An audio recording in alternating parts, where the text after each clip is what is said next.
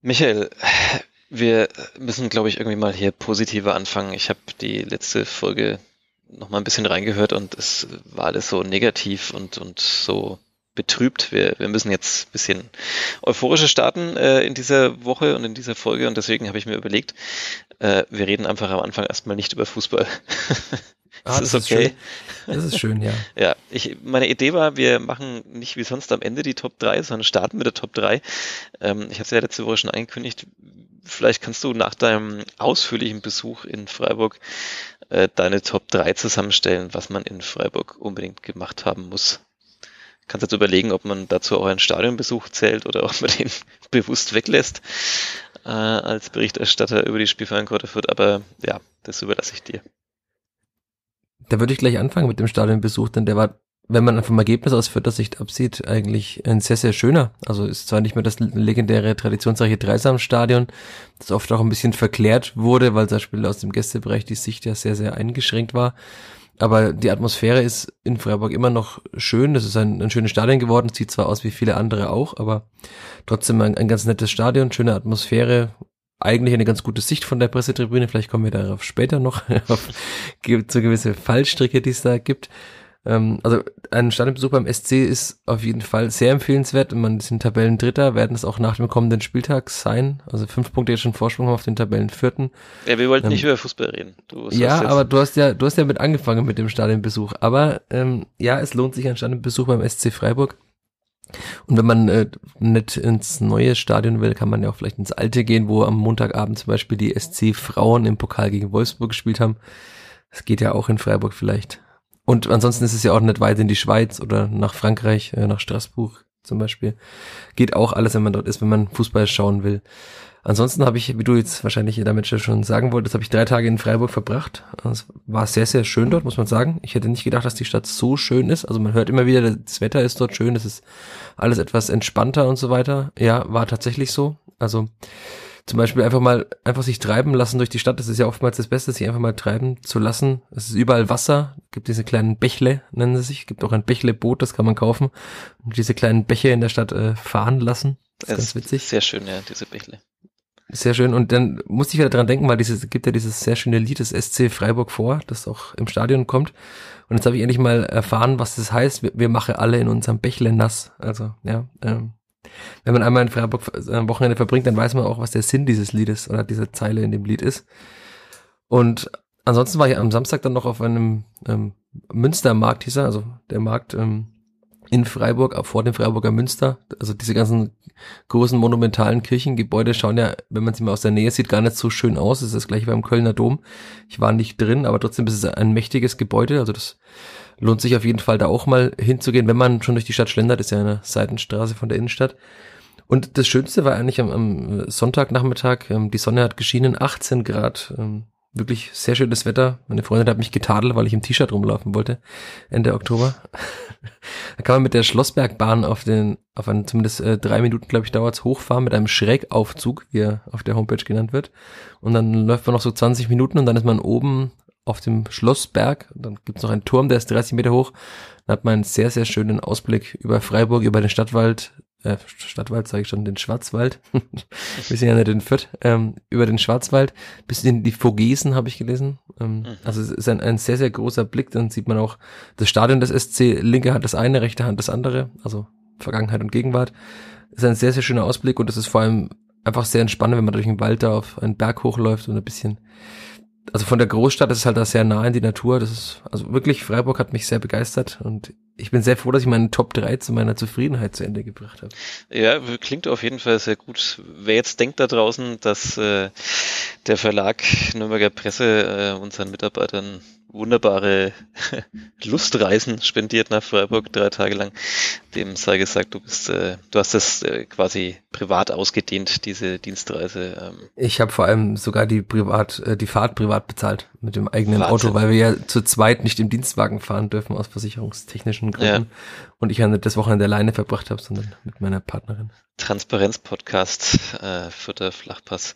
Wer sich, wer den Weg nicht findet nach Freiburg, der kann diese schöne Aussicht, die du beschrieben hast, äh, auf deinem Twitter-Account, glaube ich, äh, nachvollziehen, wenn ich das richtig Schamlose Werbung, ja. Ich habe ja. ein Panorama gemacht, oben mit sehr zittriger Hand auf der Spitze, ganz oben. Der Turm hat gewackelt.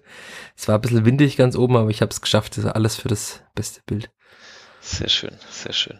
Ja, das klingt doch nach äh, tatsächlich, also wenn man mal vom Fußball absieht, nach einer schönen Fahrt nach Freiburg. Ähm, klingt so, als hätte man Lust, jetzt da auch mal hinzureisen, egal ob jetzt noch im sonnigen Herbst oder vielleicht dann eben mal nächstes Jahr.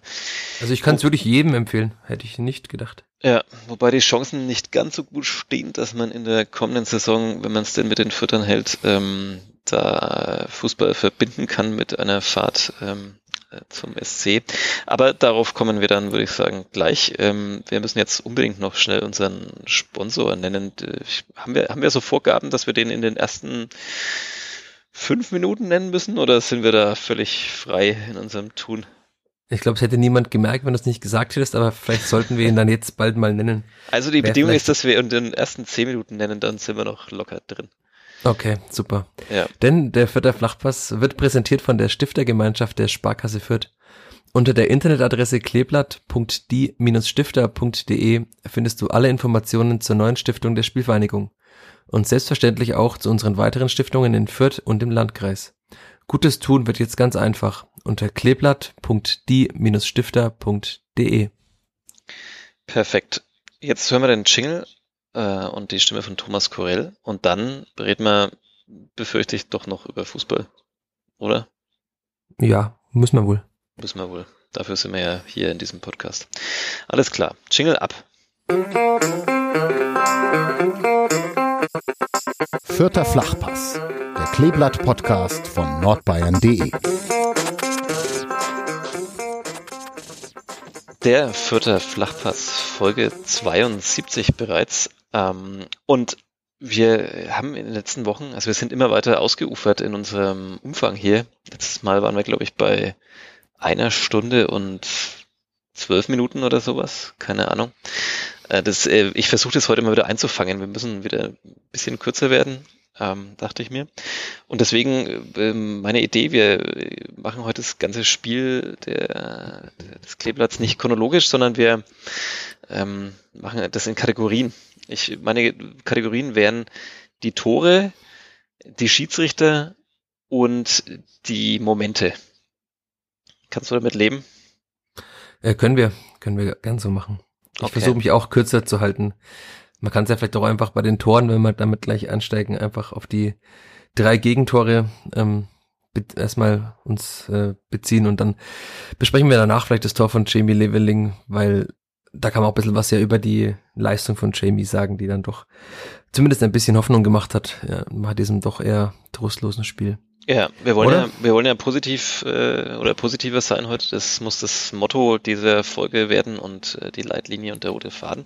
Ähm, die Leitellinie. Die, die, die, die Leitellinie, ja, mehr kam es auch gerade schon in den Sinn, aber hier findet sich halt doch immer einer, ein, ein Dofer, der den Gedanken dann auch ausspricht. Ähm, bevor wir aber diese Kategorien durchackern, müssen wir natürlich trotzdem mal ein bisschen noch ausholen und, und einen Schritt zurückgehen und natürlich auf die ja, äh, komplizierte Woche der Spielvereinigung blicken. Ähm, gab ja schon einigen Nachrichtenwert vor dem Spiel in Freiburg.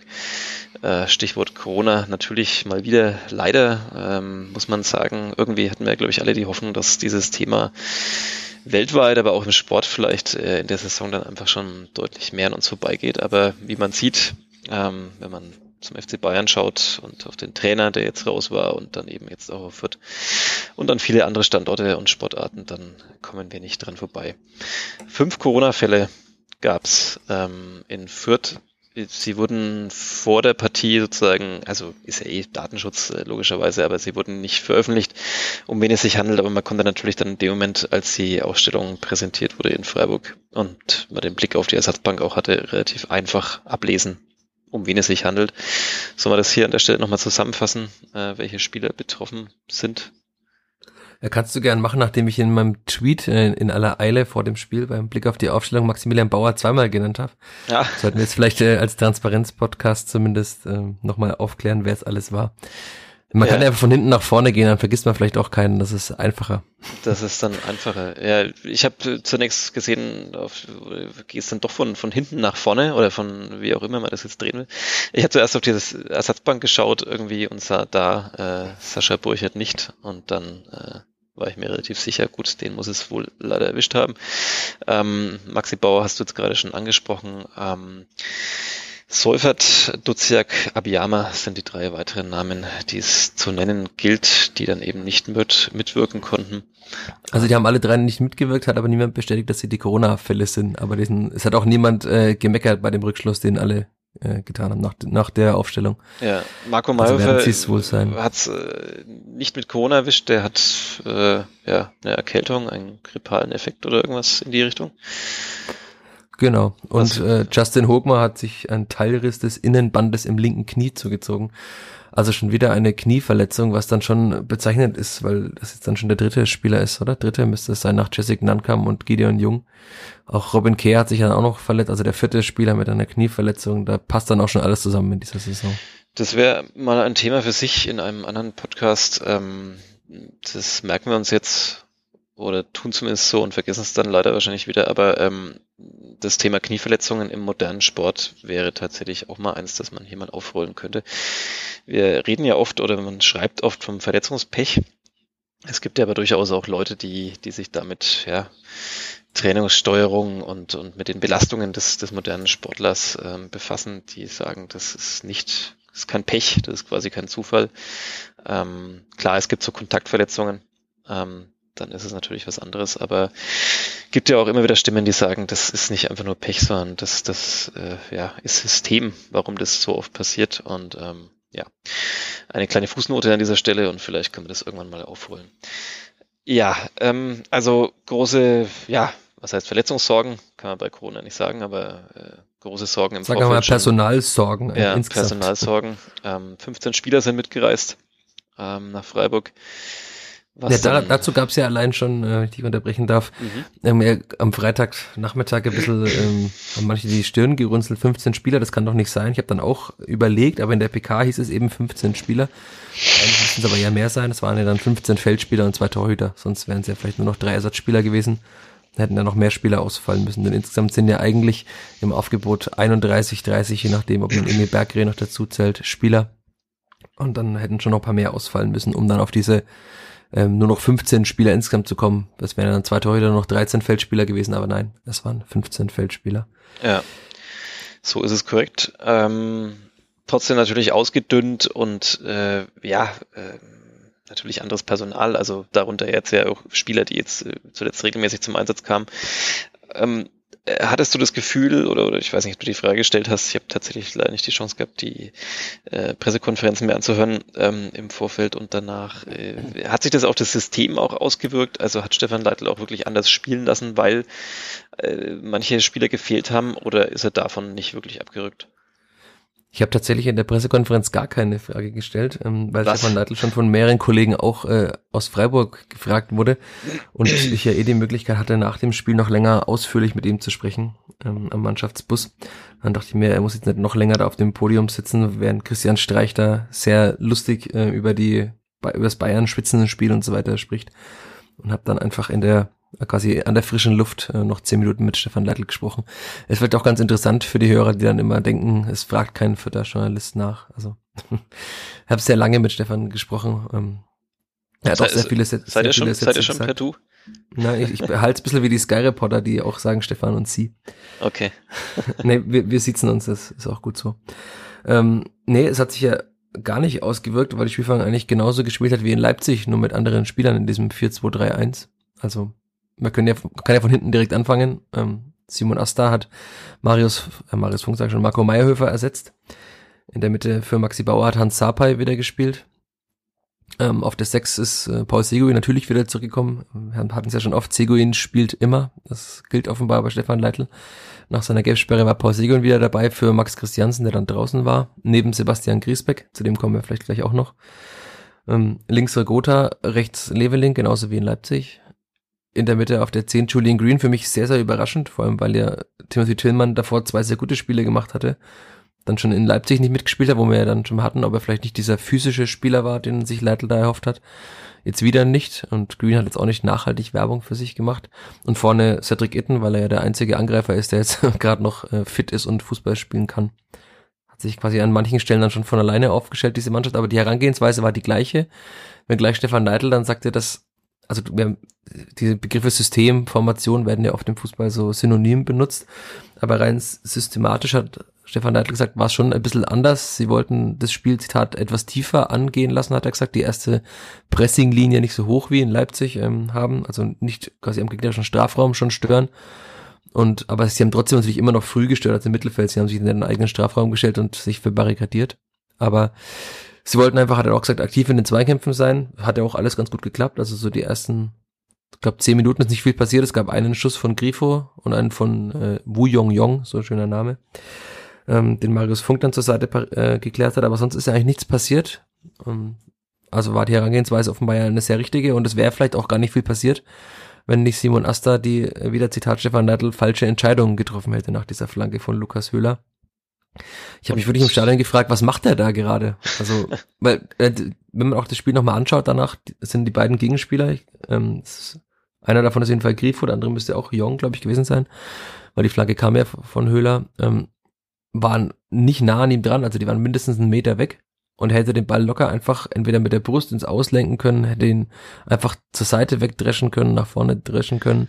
Aber er hat ihn einfach, er wollte ihn übers Tor köpfen und das ist oftmals keine gute Idee, weil wenn man zu tief ansetzt, dann geht er eben genau in die Gamble, wie der Kollege Keplavi ähm, uns geschrieben hat während des Spiels. Ich äh, kann ihn völlig verstehen, Simon Aster, meine volle Solidarität. Also erstens habe ich schon mal ein relativ ähnliches Eigentor äh, in meiner beschaulichen Fußballkarriere erzielt. Und ähm, ja, die beiden Gegenspieler sind weit weg und jetzt sind wir natürlich auch schon mittendrin in der Kategorie die Tore. Ähm, äh, die sind weit weg, aber natürlich ist der eine in seinem Rücken. Er kann also nicht genau ahnen, äh, wie weit er vielleicht weg ist oder ob er eben doch schon auf den Zehen steht. Und ähm, natürlich ist so eine Flanke halt dann auch nicht die undankbar, äh, nicht die dankbarste. Also klar, kann man immer besser machen. Ähm, vielleicht hätte man irgendwie mit der Brust annehmen sollen und dann wegdreschen oder wie auch immer. Aber ähm, ich finde es tatsächlich auch schwierig, wenn so ein Ball so reinkommt, der so ja, keine richtige Flanke, kein, kein, kein Flachpass, kein hoher, sondern so irgendwie so ein Gehoppel und irgendwas musst du dann damit machen.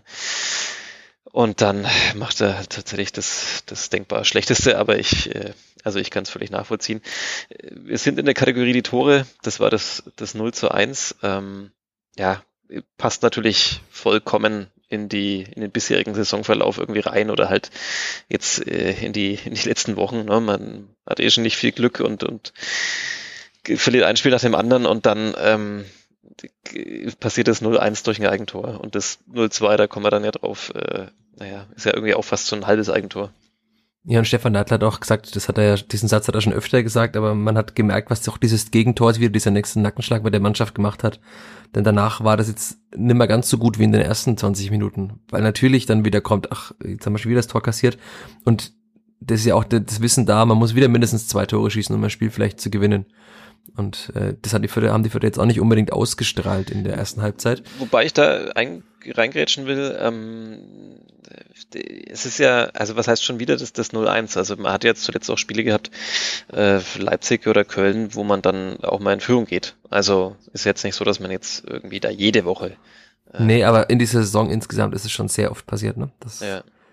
Ist, also ist klar, es ist immer eine 50-50 Chance, welche Mannschaft ja. in Führung geht, aber oder 33, weil kann ja auch keine Entführung gehen. Ach Gott, da kommt der Mathematiker raus. Ja, der Mathematiker, der äh, in der 11. Klasse mit, äh, naja und so weiter, aber das wir naja. haben ja schon viel zu oft hier über unsere schulischen. Wir wollen das nicht so lang machen, den Podcast heute, hast ja, du gesagt. Ja, Deswegen springen wir vielleicht zum 2 zu 0. Ja, halbes Eigentor habe ich es genannt. Ähm, Klassiker, Standardsituation, Eckball. Ähm, und dann kommt Griesbeck nicht in den Zweikampf richtig rein, springt da nur so mit. Und dann prallt aber der Ball vom Pfosten an den Rücken von Marius Funk und dann rein, wenn ich es richtig in Erinnerung habe. Genau ähm, so war es ja. Also auch wieder, also man redet ja immer darüber, dass das, also klar, man kann jetzt sagen, Standards, ähm, Dauerthema, haben wir hier schon oft behandelt. Äh, wieder Thema, äh, Fürth steht nicht gut ähm, und, und so weiter und fängt sich da wieder ein Tor ein. Aber es sind natürlich auch immer so diese ganzen Details. Also ich meine, der, der, der Kopfball muss natürlich auch erstmal genau so an den Posten gehen, dass er dann dem Torhüter an den Rücken springt und ins, ins Tor geht. Er könnte ja auch mal an den Außenposten gehen oder, oder so zentral an den Pfosten, dass er halt in die Mitte springt oder was auch immer. Aber nein, ähm, es passiert genau so. Also wenn man da dann immer sagt, ja, die Standards, klar, ist doch logisch, passiert ihnen dauernd. Naja, aber es ist schon auch ein bisschen Zufall dabei. Ne? Ja, aber der Ball muss doch erstmal aufs Tor kommen. Und das lag halt daran, dass der Spieler, der da eben zugeteilt war, für diesen Raum da vorm Tor, ähm, nicht in den Zweikampf richtig gekommen ist. Deswegen war Stefan Leitl auch sehr sauer nach dem Spiel. Also er ist ja selten wirklich sauer, also das merkt man ihm das nicht so an. Er ist ja immer ein sehr freundlicher und reflektierter Mensch. Aber man hat ja schon gemerkt, ich habe mich dann schon gewundert, während des Spiels, also kurz nach dem Tor, als dann auf einmal Max Christiansen seine Trainingsklamotten ausgezogen und sich fertig gemacht hat, dachte ich schon, okay, mal gucken, was er jetzt macht. Und hat er tatsächlich Sebastian Griesbeck ausgewechselt ähm, nach 42 Minuten noch vor der Halbzeit. Der war auch natürlich nicht sehr erfreut, das hat man auch aus seinem Gesicht gesehen. Es war jetzt natürlich nicht nur wegen dieses Fehlers vor dem äh, Standardgegentor, hat auch davor nicht so viel Zugriff ähm, aufs Spiel, hat er kaum Zweikämpfe gewonnen und so weiter, aber trotzdem war das ja schon ein Zeichen und hat auch nach dem Spiel dann äh, gesagt, er erwartet von einem Spieler wie Sebastian Griesbeck, dass er den Ball in der Situation wegköpft, weil die Zuordnung eigentlich in Leitels Augen gestimmt hat bei dem Tor.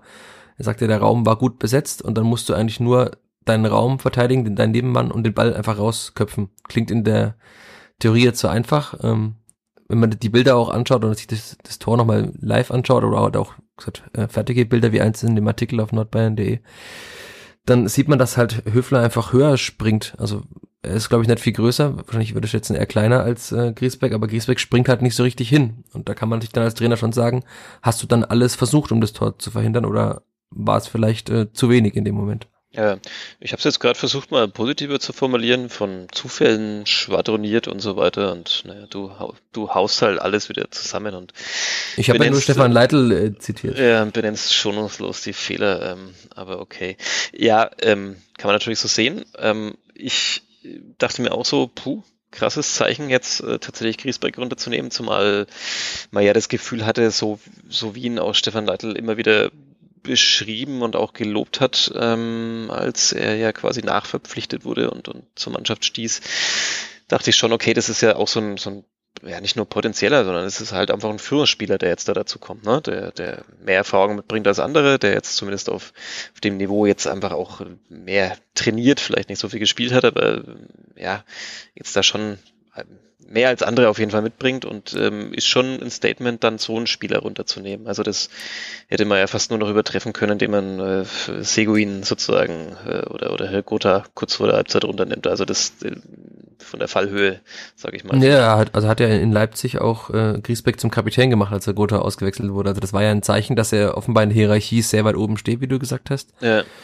Und ähm, aber er hat halt auch nach dem Spiel gesagt, also Stefan Leitl, dass er das nicht mehr tolerieren wird, dass seine also er hat oft viel schon seine Mannschaft von Schutz genommen, hat gesagt, ja, wir trainieren das Jahr und das ist halt ein anderes Niveau und so weiter. Aber er sagt, er wird es nicht mehr tolerieren, diese Standardgegentore. Dann habe ich ihn gefragt, was das bedeutet, dass er es nicht mehr toleriert. Dann hat er halt gesagt, das äh, ist ja offenbar, also er spricht es immer wieder in aller Deutlichkeit an, aber er muss halt auch Konsequenzen ziehen, weil sie endlich mal lernen müssen, so eine Situation zu verteidigen. Und offenbar ist halt Ler also Lernen beinhaltet auch mal jemanden einfach mal quasi zu brüskieren und ihn vor der Halbzeit auszuwechseln, was ja schon die Höchststrafe ist. Glaubst du tatsächlich, ähm, äh, also wir haben das Thema jetzt ja immer wieder gehabt und, und, Stefan Leitl hat auch immer wieder in den Pressekonferenzen darüber gesprochen und, und gesagt, dass man das trainiert und, und so weiter. Glaubst du tatsächlich, dass vielleicht man auch mal zu so einem Mittel greift? Also dass man vorab schon sagt, okay, wir haben das jetzt immer wieder durchgesprochen, immer wieder trainiert, ähm, es äh, klappt aber nicht so. Ähm, ich muss jetzt konsequenter sein, dass der einfach mal vorher sagt, äh, derjenige, der, der heute bei einem Freistoß oder bei einer Ecke, also bei Standardsituation äh, quasi verantwortlich ist dafür, dass ein, dass ein Tor fällt, den, den nehme ich einfach direkt runter, dass sowas vielleicht sogar schon vorher mal angekündigt wird, so als echt harte Konsequenz? Oder meinst du, es war dann doch eher so ein spontanen Entschluss? Das kann ich mir nicht vorstellen, dass er das macht. Also das wäre schon eine sehr große Drucksituation. Und wenn man auch so ein bisschen auf die, also ich habe mal gerade die Kicker-Daten, also diese äh, Statistikdaten unterscheiden sich ein bisschen, weil wir vorhin hatten, dass Griesbeck nicht so viel Zweikämpfe gewonnen hat. Er hatte 71 Prozent äh, Zweikampfquote bis zu seiner Auswechslung. Ähm, am Ende war auf dem Spielberichtsbogen gestanden, dass äh, Jedro Willems die beste Zweikampfquote mit 65 Prozent hatte. Mhm. Also offenbar war er dann doch gar nicht so schlecht, aber man hat schon, man, manchmal drückt der Schein ja auch, die Frage ist, was als Zweikampf alles mitgezählt wird. Mhm. Aber er hatte zumindest nicht so richtigen Zugriff, er ist irgendwie viel hinterhergelaufen. Und also ich, man hätte ihn auch zur Halbzeit auswechseln können, aber Stefan Neidl wollte eben wahrscheinlich auch einfach ein Zeichen setzen, also in, in dem Moment. er hat auch gesagt, jeder Spieler darf mal schlecht spielen aber halt offenbar nicht äh, so schlecht wie Stefan Leitl Sebastian Griesbeck gesehen hatte in dem Spiel. Mhm. Ja, bemerkenswert auf jeden Fall. Ähm, mal schauen, wen es als nächsten trifft. Nein. Ähm, ich würde sagen, ähm, auf jeden Fall nicht äh, Paul Seguin, weil der wird ja nicht ausgewechselt. Ja, abwarten abwarten. äh, Seguin spielt immer, haben wir ja schon. Ja, aber wer weiß, was noch passiert in der Saison. Ähm, die Tore, wollen wir vielleicht erst noch das dritte Gegentor, auch wenn es nicht chronologisch ist, der Freiburger machen und dann äh, vielleicht, wie du schon gesagt hast, ein bisschen positiver auf den, den vierter Lichtblick äh, Jamie Leveling gucken. Ähm, das dritte Tor ist eigentlich auch wieder ein halbes Eigentor, wenn ich mal in dem Sprech bleiben möchte, ähm, weil ja, da ist es einfach ein totaler Aussetzer, äh, der dann zum Elfmeter führt. Ne? Ist, ich habe es auch nochmal angeguckt bisschen. Das seltsam ist ja, der Ball kommt zu hoch und dann will ihn schon Sapai irgendwie, ich weiß nicht, ob er ihn nach hinten verlängern will oder nicht richtig hinkommt und erwischt ihn schon richtig mit dem Kopf und dann will Barry offenbar auch nochmal verlängern zu Funk, aber macht das halt äh, mit der schlechtestmöglichen äh, Auswahl, die er treffen kann in dem Moment, ähm, weil er halt einfach den Ball viel zu kurz verlängert und genau in den Lauf von Höhler. Und dann, also diese, diese Sekundenbruchteile, wie dann der Ball rollt und Höhler nachstößt, dann sieht man eigentlich schon, dass so eine Situation in den 90 Prozent der Fälle zum Elfmeter führt, weil der Torhüter immer zum Ball geht und dann der Tor, der Spieler immer auch einfädelt, ähm, um einen Meter zu bekommen. Also das war dann, da war ja eigentlich schon, als die, der Ball äh, Barrys Kopf verlassen hatte, war ja eigentlich schon äh, der Elfmeter klar für mich. Ja, und Barry hatte zuvor auch schon einen ziemlichen Aussetzer. Ähm, da hätte es auch locker schon das dritte Freiburger Tor geben können. Da verliert er den Ball äh, im Mittelfeld ähm, und dann gibt's dann ja ziemlich schlecht ausgespielten Konter der Freiburger. Äh, wenn sie da konsequenter sind, dann ähm, ja hat Barry da schon seinen äh, Bock des Tages quasi geschossen. So hat er einfach nur noch ein bisschen Schonfrist bekommen bis zu diesem. Ja, man muss halt dann, ja, man muss auch sagen, dass dann der Elfmeter einfach richtig gut geschossen ist von Grifo, aber das ist halt ein sehr guter Bundesligaspieler, die hauen halt den Elfmeter auch einfach immer rein. Ja. Das ist schon auch krass. Also in der zweiten Liga ist oft mal einer, wird einfach mal einer verschossen oder der geht mal drüber oder so, aber treffen halt einfach alle und, und wie gut sie auch einfach schießen, das ist schon immer wieder bezeichnend auch. Aber zu, zu Barry auch noch ganz kurz, ich habe Stefan Neidl dann nachher angefragt, äh, angefragt, gefragt, ähm, wie er das so empfand, ob man sagen kann, bei Asta war es vielleicht die fehlende Spielpraxis, bei Barry auch ähm, weil er hat jetzt ja noch nicht so viel gespielt, er wird immer wieder eingewechselt, aber auch nicht so viel gespielt. Und hat er gesagt, das lässt er nicht gelten, diese Spielbar, also bei Asta schon, aber bei Barry nicht, weil er hatte immer wieder Einsätze, er hat, also ist ja nicht völlig äh, kalt gewesen und hatte seit Monaten nicht mehr gespielt. Und dann habe ich äh, böse wie ich bin eingewendet, dass es ja, also sonst immer als rechter Verteidiger gespielt hat und diesmal ja wieder als Innenverteidiger, was er eigentlich gelernt hat. Und das wollte Stefan Neidl gar nicht gelten lassen und meinte, also es ist eine gelernte Position und dann muss er halt auf der Position auch spielen können. Also er ist als Innenverteidiger im Aufgebot und nachdem jetzt da so viele Verletzte da sind und, und Corona-Erkrankte, dann muss er halt einfach auf der Position auch spielen können und Stefan Neidl sagte, es sei einfach eine Unkonzentriertheit, dass man den Ball halt dann da so weiter verlängert, genau in den Lauf von Höhler. Noch dazu, weil das Trainerteam offenbar ähm, der Mannschaft mit auf den Weg gegeben hatte, dass Höhler ein Spieler ist, der immer wieder auf solche Situationen lauert und immer wieder nachstößt. Also sie wussten das vorher und es hat trotzdem passiert. Ja, ob man das natürlich dann in der 69. Minute noch so auf dem Schirm hat, wer da jetzt gerade so in, im Rücken angelaufen kommt, ist dann die andere Frage. Aber ähm, ja, es ist, also ich, für mich setzt sich da so leider so ein bisschen ins Bild fort, ähm, die Unkonzentriertheiten des Barry, ähm, von denen ich jetzt tatsächlich in den letzten äh, eineinhalb Jahren relativ viele gesehen habe zu verschiedensten Gelegenheiten. Also ähm, ich ich finde, dass er wahnsinnig gute Anlagen hat, aber dass, dass er leider und wenn man dann eben halt in der, in der letzten Kette, wie man neuerdings sagt, äh, spielt, dann machen sich natürlich solche Fehler halt auch immer noch viel mehr bemerkbar. Also wäre er Mittelfeldspieler oder was auch immer, dann gäbe es dahinter vielleicht noch ein paar, die das ausbügeln könnten, aber ähm, ja, bei ihm äh, wirkt sich dann meistens halt natürlich ziemlich gravierend aus. Ähm, man muss halt sagen, er ist immer noch 21, also er ist halt schon länger da. Er ist halt 21 Jahre alt, aber diese Fehler häufen sich bei ihm schon. Ich habe ihn auch in der Einzelkritik als äh, Unsicherheitsfaktor bezeichnet, weil ich finde, dass er immer wieder diese Unsicherheiten hat. Du hast es gerade schon angesprochen. Auch ähm, als er dann mal als rechter Verteidiger eingewechselt wurde in den früheren Spielen, hat er zweimal relativ einfach gelbe Karten bekommen, weil er halt einfach nicht richtig da war im Zweikampf und dann ein taktisches Foul gezogen hat und dann sofort wieder mit Gelb verwarnt war und einmal war sogar kurz vor Gelb-Rot. Ähm, da ist ihm zweimal der Ball unterm Fuß durchgerollt. Also ich finde, nach der Vorbereitung überrascht mich das immer ein bisschen, weil der war wirklich gut in der Vorbereitung, also im Trainingslager und so, war einer der besten. Zumindest gemessen an den Möglichkeiten hat er einen riesen Sprung eigentlich gemacht, das haben auch alle betont. Aber jetzt auf dem Niveau ist es halt doch wieder schwieriger. Also wahrscheinlich wäre es für ihn besser gewesen, er hätte in der zweiten Liga weitergespielt, weil halt dann das vielleicht nochmal die eine oder andere Unkonzentriertheit verzeiht, wenn man auf einem niedrigeren Niveau spielt. Aber jetzt gesagt, im Bundesliga-Niveau, das ist ja auch schon jetzt äh, ein Satz, den man sehr häufig hört, werden halt solche Fehler sofort bestraft. Ja, ich finde, dass er ja im Prinzip auch, deswegen meine ich das mit den Anlagen, alles mitbringt, so von der Körperlichkeit und, und wenn man dann mal sieht, also wenn er sozusagen seine guten Momente hat, irgendwie die Robustheit und, und wie er Bälle klären kann und wie er sich reinschmeißt und ist ja auch äh, zu Recht einer dieser Ausstiegshelden, wenn man da an letzte Saison denkt, wo er dann, glaube ich, ein Spiel mit, äh, keine Ahnung, ähm, einem Bänderriss oder so ja, genau. fertig gespielt hat und so weiter, lange Zeit. Ähm, alles da aber ich finde, dass man bei ihm sehr merkt, ähm, also hat man, glaube ich, auch schon mal hier, egal mit welchem Trainer ich mich so unterhalte, egal in welcher Sportart, das, da heißt es immer, es geht um die Handlungsschnelligkeit im, im Kopf ähm, die den Unterschied macht, ob es jemand halt eben nach ganz nach oben schafft oder vielleicht eben noch nicht. Und ich finde, bei ihm sieht man oft, dass diese Handlungsschnelligkeit nicht da ist. Also wie du schon beschrieben hast, immer diese Momente, wo mal ein Ball durchrutscht, wo er zu spät kommt in Zweikampf und dann sofort gelb sieht. Also gibt ja auch andere, die mal zu spät kommen, aber die kriegen es dann hin, irgendwie noch so zu faulen, dass man nicht sofort immer auch verwarnt wird. Ähm, das ist bei ihm immer, finde ich, so, ja, da fehlt so der, der letzte Ticken. Ähm, natürlich ähm, hat er jetzt aber auch in diesen eineinhalb Jahren ähm, nicht wirklich viel gespielt. Also natürlich muss man das nicht als Ausrede gelten lassen. Aber natürlich ist er weit davon entfernt, sich jetzt so festzuspielen. Und ja, äh, Simon Aster hat ja immerhin noch äh, mal eine U-Nationalmannschaft oder so, also um da ein bisschen. Ja, und man muss ja bei Aster anspricht auch sagen, dass er insgesamt dann doch ein gutes Spiel gemacht hat auf der Position. Also es war sein drittes Bundesligaspiel, hat zwei für Augsburg gemacht, aber jeweils am 34. Spieltag, als er nicht also als die Augsburger einfach ihre anderen Spieler geschont haben und, und halt auch mal den anderen eine Chance gegeben haben.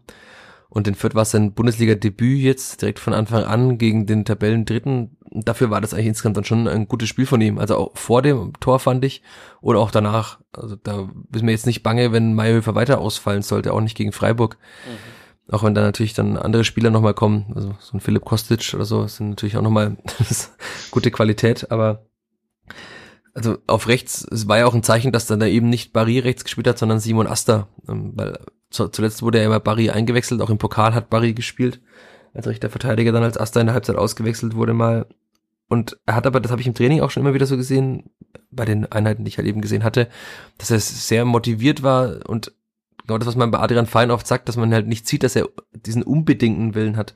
Der war bei äh, Simon Aster eben schon zu sehen und Stefan Neidl hat ja auch gesagt, wenn Nielsen ausfällt beim Spiel in was Leipzig, ich glaube schon, äh, kommt Aster ins Aufgebot und also er, er ist ja offenbar sehr nah dran an der Mannschaft, ist, wie du sagtest, U20-Nationalspieler, war Kapitän der U20 und ist ja auch erst äh, 2001er Jahrgang, das muss man, darf man auch immer nicht vergessen. Also er ist 20 Jahre alt, auch wenn er aussieht wie 30. Das hast jetzt du gesagt und das äh, ist ja wirklich dreist, das ausgerechnet du, aber das ist jetzt ein Insider der. Ja, aber dann wäre er ja so alt wie ich, wenn er. ja, oder wenn er 18 wäre oder so. Aber gut, ja. ähm, genug der Insider, die keiner da draußen versteht. Ähm, jetzt sind wir doch schon auch wieder sehr lang hier unterwegs. Ähm, ich sehe, dass mein neues Konzept überhaupt keine Früchte trägt, aber egal. Ähm, Doch, wir sind waren bei den Toren, wir springen jetzt einfach so Jamie Leveling. Ja, aber dann sind wir ja immer noch bei den Toren, ähm, in dem Fall halt bei dem Tor ähm, für die Spielvereinigung. Hast du dir in dem Moment gedacht, bevor du ähm, den Lichtblick näher ausführst, ähm, hast du dir gedacht, also in dem Moment, also es, es, es war ja das 2-1, also ich meine, ähm, das war der Anschlusstreffer und es war noch eine gute Viertelstunde zu spielen. Hast du gedacht, okay, jetzt geht noch mal so richtig was oder, oder hattest du das Gefühl, die Stimmung ist eher so die, naja, man, man freut sich über den Ehrentreffer so ungefähr?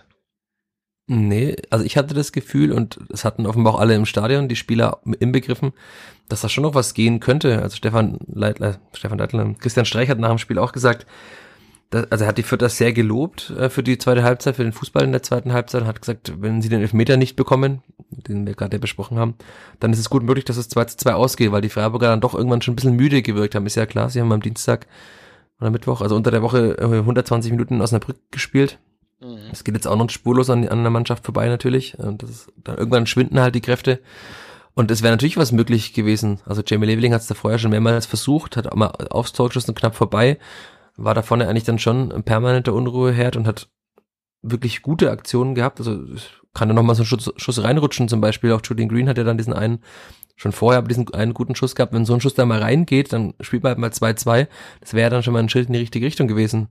Nur dann war es halt, äh, also ich gefühlt waren es für mich äh, paar Sekunden nur später, weil wir ja auch immer nebenbei noch schreiben und den Spielbericht fertig schreiben in den letzten Minuten. Mhm. Und gefühlt äh, zwei Augenblicke später dann äh, kommt dieser Ball auf Barry, Höhler, Elfmeter, Tor. Und dann war es ja eigentlich schon wieder klar. Also es waren, glaube ich, dann fünf Minuten insgesamt, 74., 79., aber die Hoffnung hat nur fünf Minuten gehalten und dann hat man den Freiburger noch angemerkt, dass es halt dann schon eine große Erleichterung war. Weil sie haben gemerkt, dass die Vierte in der zweiten Halbzeit besser wurden. Mhm. Ja, war generell, glaube ich, einfach dann eine sehr okay Hälfte, ne? Also weitestgehend ohne richtig zwingen zu werden, aber und, und hast ja auch schon gesagt, Freiburg natürlich dann vielleicht ein bisschen müde und dann führst du 2-0, äh, stehst du auf Platz 3 der Bundesliga-Tabelle, also so ein bisschen, ja, vielleicht denkst dir zumindest rausnehmen zu können, dass du so ein bisschen jetzt mal, ja, ein Spiel verwaltest, in Anführungszeichen. Ähm, das hat dann, fand ich, haben die Vierter gut gemacht, aber halt eben ja, nicht so, dass, dass man jetzt wirklich dachte, okay, jetzt, jetzt dreht mal die Spielvereinigung einfach so ein Spiel, wie es halt die Kölner zum Beispiel gegen, gegen äh, Fürth gemacht haben oder, oder ja, auch Berlin in der Schlussphase dann. Also, ja. Ja, dafür ist wahrscheinlich auch schon zu viel passiert. Ähm, ja. Also im, im Kopf auch, dass es halt so einfach ist, dass man dann den Ja, Glauben auch in unseren hat. Köpfen, auch in unseren Köpfen, glaube ich, tatsächlich. So ja, also als ich habe natürlich also. schon gehofft, dass mal dann was passiert. Also man will ja auch nicht jede Woche über Niederlagen schreiben. Aber ähm, ja. ja. vielleicht belassen wir es einfach dabei. Wir wollen ja nicht so in die Länge ja, ziehen. Eben, und wir wollen ja vor allem positiv bleiben. Jamie Leveling, äh, sein zweites Bundesliga-Tor. ähm, ja, was kannst du zu ihm erzählen? Du hast, glaube ich, auch mit ihm gesprochen, oder? Ja, ich, ich mag Jamie. Also die Gespräche mit ihm sind meistens sehr kurz, weil man gar nicht so viele Fragen stellen kann, ähm, dass es sich allzu weit in die Länge zieht.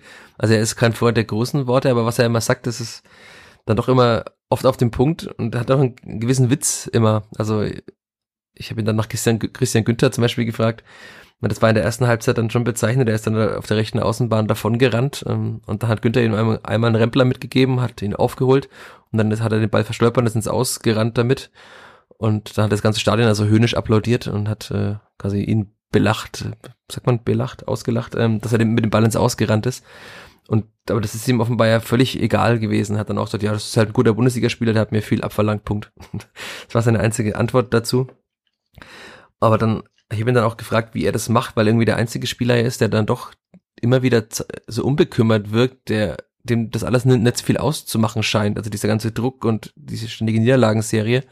Und hat er gesagt, er, er, für ihn ist es schon so, dass er sich auch Gedanken macht, aber am Ende ist es immer noch Fußball und Fußball soll Spaß machen. Das war seine einzige Aussage dazu. Also ich habe es auch in einem Text, der am Montag auf nordbayern.de auch online geht und in den Vierter Nachrichten erscheint auch geschrieben. Also manche würden als Psychologen äh, zu Rate ziehen und fragen, was kann man mit so einer Mannschaft machen, die so verunsichert ist. Und Jamie Leveling sagt einfach, naja, es ist halt mein Sport, Fußball und ich will möglichst viel Spaß haben dabei. Und dann habe ich ihn gefragt, ob das dann quasi immer die Herangehensweise ist, mit der er auch äh, beschrieben hat, warum er in Stuttgart noch ein Tor geschossen hat. Da habe ich nämlich gefragt, was er sich gedacht hat, als er auf dieses beim Stand von 0 zu 5 auf Stuttgarter Tor zugelaufen ist. Und dann hat er gesagt, was ich mir gedacht habe, naja, einfach machen. Also nicht nachdenken, sondern einfach machen. Mhm. Und das ist vielleicht wirklich, also nicht so viel sich im Kopf äh, Gedanken machen, was könnte sein, ui, wenn ich jetzt äh, den Ball womöglich verliere, dann könnte ein Konter kommen, sondern einfach mal machen, selbstbewusst vorangehen. Also er hat ja gezeigt, dass er auf dem Niveau sehr gut mitspielen kann. Und dann auch dieses Tor, also bei einem anderen Spieler wäre der Ball womöglich äh, bei der scharfen Hereingabe vom Fuß irgendwo ins Ausgesprungen, er hält er den Fuß hin und schiebt ihn halt dann ins Tor rein. Also sind wir schon mitten im Tor. Aber die Hereingabe von Branimir Gotha war echt gut. Mhm. Er hat sich dann da so hinter der Abwehr ist er eingelaufen und nimmt den halt einfach direkt ins Tor. Also er hat äh, gesagt, naja, ich muss den halt nur noch reinschieben, aber so eine Direktabnahme sieht ja immer einfach aus, aber sie ist jetzt nicht so einfach wie jeden, der mal Fußball gespielt hat. Ne? Der kann auch schnell irgendwo anders hingehen. Und da habe ich ihn auch gefragt, also die Situation, wie er die wahrgenommen hat, hat gesagt, das ist halt einfach Instinkt, dass er in dem Moment reinläuft, weil er sieht, dass der Ball da so gerade rollt äh, zu Gotha und der Gotha offenbar in die Mitte schaut. Also einfach halt, da merkt man, dass er Angreifer ist. Also er ist, ja, in der Vorbereitung sollte er ja auch mal auf der Achterposition oder so spielen, aber er ist halt einfach ganz klar ein Angreifer, der sich in und um den Strafraum auf der Außenbahn und so weiter sehr wohl fühlt und halt einfach einen sehr guten Abschluss hat. Das sieht man im Training immer. Das hat man bei den Schüssen jetzt schon gesehen und das hat man auch in, in Leipzig bei den Schüssen gesehen und jetzt eben beim Tor. Weil er ist ja mit zwei äh, Toren der zweitbeste Torschütze und wenn man Elfmeter-Tore rausrechnet, die drei von der Gotha, ist er der beste der Torschütze in der Saison. Ja, was äh, dann leider viel aussagt. Ähm, ja, es soll jetzt gar keine so große Kunstpause werden. Aber ja, also mir geht's ähnlich. Erstens, was, was du gesprochen hast, äh, angesprochen hast mit den Gesprächen mit ihm, die sind tatsächlich mal recht unterhaltsam und, und sehr auf den Punkt. Ähm, wenn man, wenn man telefoniert oder mitschreibt, dann kommt man gar nicht hinterher, weil er wahnsinnig kurze, schnelle Antworten gibt. Ähm, und man dann selber gar nicht hinterherkommt, das zu notieren und dann die nächste Frage zu stellen. Ähm, etwas tricky, so aus Journalistensicht, aber ähm, trotzdem sehr, sehr angenehm. Und ja, ich habe das jetzt ja auch schon in den letzten Wochen gesagt. Ich finde, das ist die Herangehensweise, die es eigentlich für alle bräuchte. Ist schon klar. Ähm, jeder hat so seine eigene äh, eigenen Weg, wie er das, wie er das alles macht. Aber ich und jeder kommt von einem anderen Level und und jeder hat andere Ziele vielleicht und so weiter. Aber ich finde genau mit der Einstellung müsste man einfach die ja, die nächsten Aufgaben angehen und vielleicht auch die ganze restliche Saison. Also einfach dieses Spaß haben. Das wird ja auch immer wieder betont. Stefan Leitl betont es immer wieder. Ähm, dass das eigentlich der Punkt sein muss, so dieses Geschenk in der Bundesliga zu sein. Aber ich sehe es vielen nicht an. Also ich habe das Gefühl, viele kämpfen mit sich und hadern mit ihren Leistungen und was auch immer. Und natürlich ist es vielleicht auch ein bisschen einfacher, wenn man Angreifer ist, als jetzt, ähm, sage ich mal, zentraler Mittelfeldspieler, der, der dann nochmal ganz andere Aufgaben hat. Aber diese Leichtigkeit, die würde ich mir noch mehr wünschen, diese, diese Freude am Spiel und jetzt in der Bundesliga zu sein. Und ähm, ja, also äh, Jamie Lebeling hat es, glaube ich, auch mal in einem Gespräch mit mir Anfang der Saison oder so gesagt, so, Samstag 15.30 so, was, was gibt's Besseres? Also, ähm, abgesehen davon, dass die Spiele ja regelmäßig auch zu anderen Zeitpunkten stattfinden, aber, aber trotzdem so dieses, dieses Wissen um, ja, ja so, so ganz oben angekommen zu sein im Prinzip und, und da mitmachen zu dürfen und, ähm, ja. Meine, es geht natürlich jeder Spieler anders mit solchen Situationen um. Er ist halt offenbar einer, der sich wenig Druck selbst macht. Das glaube ich ja nicht mal, weil das hat er letzte Saison, glaube ich, war das so sein großes Thema. Also vielleicht nicht nur er selbst, weiter auch so ein bisschen im Umfeld und. Ja, weil er halt eben nach dieser Supersaison in, in einem Loch war, aber hat er ja selber auch gesagt, dass das normal ist als junger Spieler. Also ja. ist, da erschrickt man immer ein bisschen, er ist halt einfach Jahrgang 2001 und ist 20 Jahre alt geworden dieses Jahr. Er hat dann einfach schon mit 18 diese paar guten Spiele gemacht, seine Tore da geschossen, wo er von ganzen Ronhof, als er noch voll war, ähm, also vor Corona voll war, gefeiert wurde und so weiter. Also das ist ja, ist ja ganz normal. Er ist jetzt noch keine 25 Jahre und hat das zehn Saisons schon irgendwo gespielt im höheren Bereich, sondern das ist halt jetzt seine zweite, sagen wir mal, richtige Saison, in der er spielt. Ne? In der ersten kam er ja dann, das war so ungefähr Winterpause, glaube ich, die ersten Spiele, die er da gemacht hat. Dann, dann war diese sehr gute Rückrunde, hat er dann auch schöne Tore gemacht. Also unter anderem so ein, ich erinnere mich an ein Tor in Karlsruhe, wo den Ball wirklich schön in den Winkel geschlänzt hat und so weiter. Also, dass er Fußball spielen kann, hat er ja schon gezeigt. Aber hat er sich womöglich tatsächlich zu viel im Kopf gemacht, äh, oder er dachte, er wäre schon weiter, weil ja alle ihn auch so gefeiert haben. Und hat er ja gesagt, er hat sich mit seinem Berater, mit seiner Familie, auch mit Freunden immer, eben immer wieder unterhalten über dieses Thema und sie haben alle Halt gegeben und haben gesagt, er muss halt einfach so weitermachen und dass er es kann, das hat er schon oft gezeigt und jetzt hat jetzt zeigt das eben auch wieder auf einem noch höheren Niveau. Also das ist mhm. tatsächlich, ich habe bei Timothy Tillman vor ein paar Wochen von einem Lichtblick geschrieben. Ich glaube, das ist Jamie Leveling der zweite Lichtblick. Und es ist ja auch bezeichnet, dass es mit die jüngsten Spieler sind, von denen man vor der Saison jetzt nicht so viel erwartet hat. Dass die beiden jetzt dann eben die die die Mannschaft tatsächlich in gewisser Weise tragen oder getragen haben in den letzten Wochen. Deswegen mein Appell, wie schon vor Wochen, die jungen Spieler aus Feld eine Mannschaft zusammenbauen, die in, sage ich mal, nächste Saison auch noch äh, für die Spielvereinigung antreten wird oder vielleicht sogar auch mit der übernächsten Saison und ähm, alles auf Zukunft jetzt. Ist ja auch, ja, das ist ja tatsächlich. Das, das, sind ja auch, das sind ja auch Momente, wo man jetzt richtig lernen kann. Also man kann ja nicht nur sagen, ja, stemme halt auf und nee, man kann sich da irgendwie reinspielen, man kann Erfahrungen sammeln auf höchstem Niveau und ich glaube, die Spieler hätten dann auch schon wieder ein ganz anderes Niveau, sollte es zurück in die zweite Liga gehen, äh, um dann da vielleicht zu bestehen, abgesehen davon, dass da wieder ein ganz anderer Fußball gespielt wird, aber das ist nochmal ein anderes Thema. Ja, es ist ja auch so, dass bei diesen beiden Spielern zumindest oder auch bei, bei Spielern wie Maxi Bauer und so weiter, also das wird im Profifußball ist ja oft die Rede von irgendwie Verbundenheit der Spieler zum Verein. Natürlich ist die bei ähm, Jetro Willems oder bei einem ausgeliehenen Cedric Eden jetzt nicht so groß wie bei Spielern, die in der eigenen Jugend hier gespielt haben, die vielleicht sogar aus der Region kommen, die dem Verein viel zu verdanken haben. Für die, das merkt man ja auch in den Gesprächen, dass die ganz anders über diesen Verein sprechen. Für die einen ist es halt ein Arbeitgeber und ein Sprungbrett, aber für andere Spieler ist es halt schon einfach ihr Verein, ihr Ausbildungsverein, bei dem sie die Chance bekommen haben, zum Profi zu werden. Das betonen die ja immer wieder, sind ja alle ähm, sehr dankbar, sehr reflektiert. Ähm.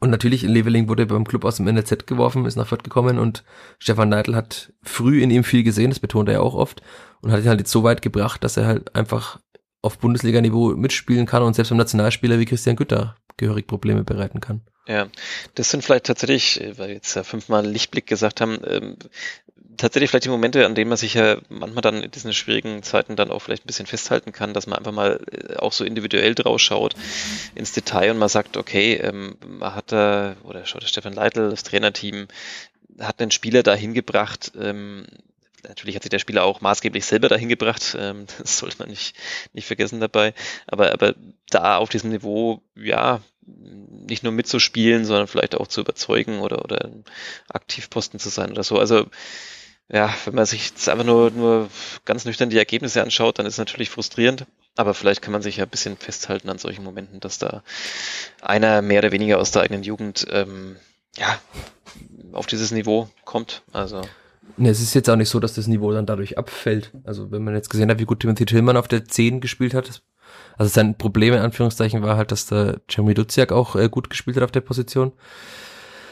Aber also es ist ja wirklich nicht so, dass wenn man junge Spieler reinwirft, dann man sagt, oh wei, oh wei, dann geht's eben 0,5 statt 0,3 aus. Also das ist ja auf keinen Fall so. Das wäre vielleicht so, wenn man äh, Nick Viergeber rausnähme und äh, irgendeinen sehr jungen Spieler aus der U19 einen Innenverteidiger hinten reinstellt. Dann vielleicht okay. Oder Aber Barry. die Spiele haben die Qualität ja auch. Das hast du jetzt gesagt. Aber das ist vielleicht noch ein ganz, ganz äh, interessantes Thema, weil wir das ja hatten mit den Jugendspielern. Ähm, vielleicht dann springen wir von den Toren zu den Momenten. Also weil es waren 15 Feldspieler dabei. Andere Vereine hätten die Bank wirklich mit Jugendspielern voll gemacht oder mit ähm, aus der U23 und so weiter. Da Stefan Neidl auch gefragt. Also er sagte, erstens ist es gar nicht so einfach, weil es gibt ja gewisse Testereien und so weiter. Also die sind im Profifußball nochmal äh, schlimmer oder sind heftiger als jetzt im Amateurfußball oder im Jugendbereich. Ähm, noch dazu sind es ja teilweise dann noch, noch Schüler, wenn sie ganz jung sind noch. Also da wenn sie zu einer Schule regelmäßig getestet, aber jetzt wahrscheinlich jede, jede Woche mit dem PCR-Test.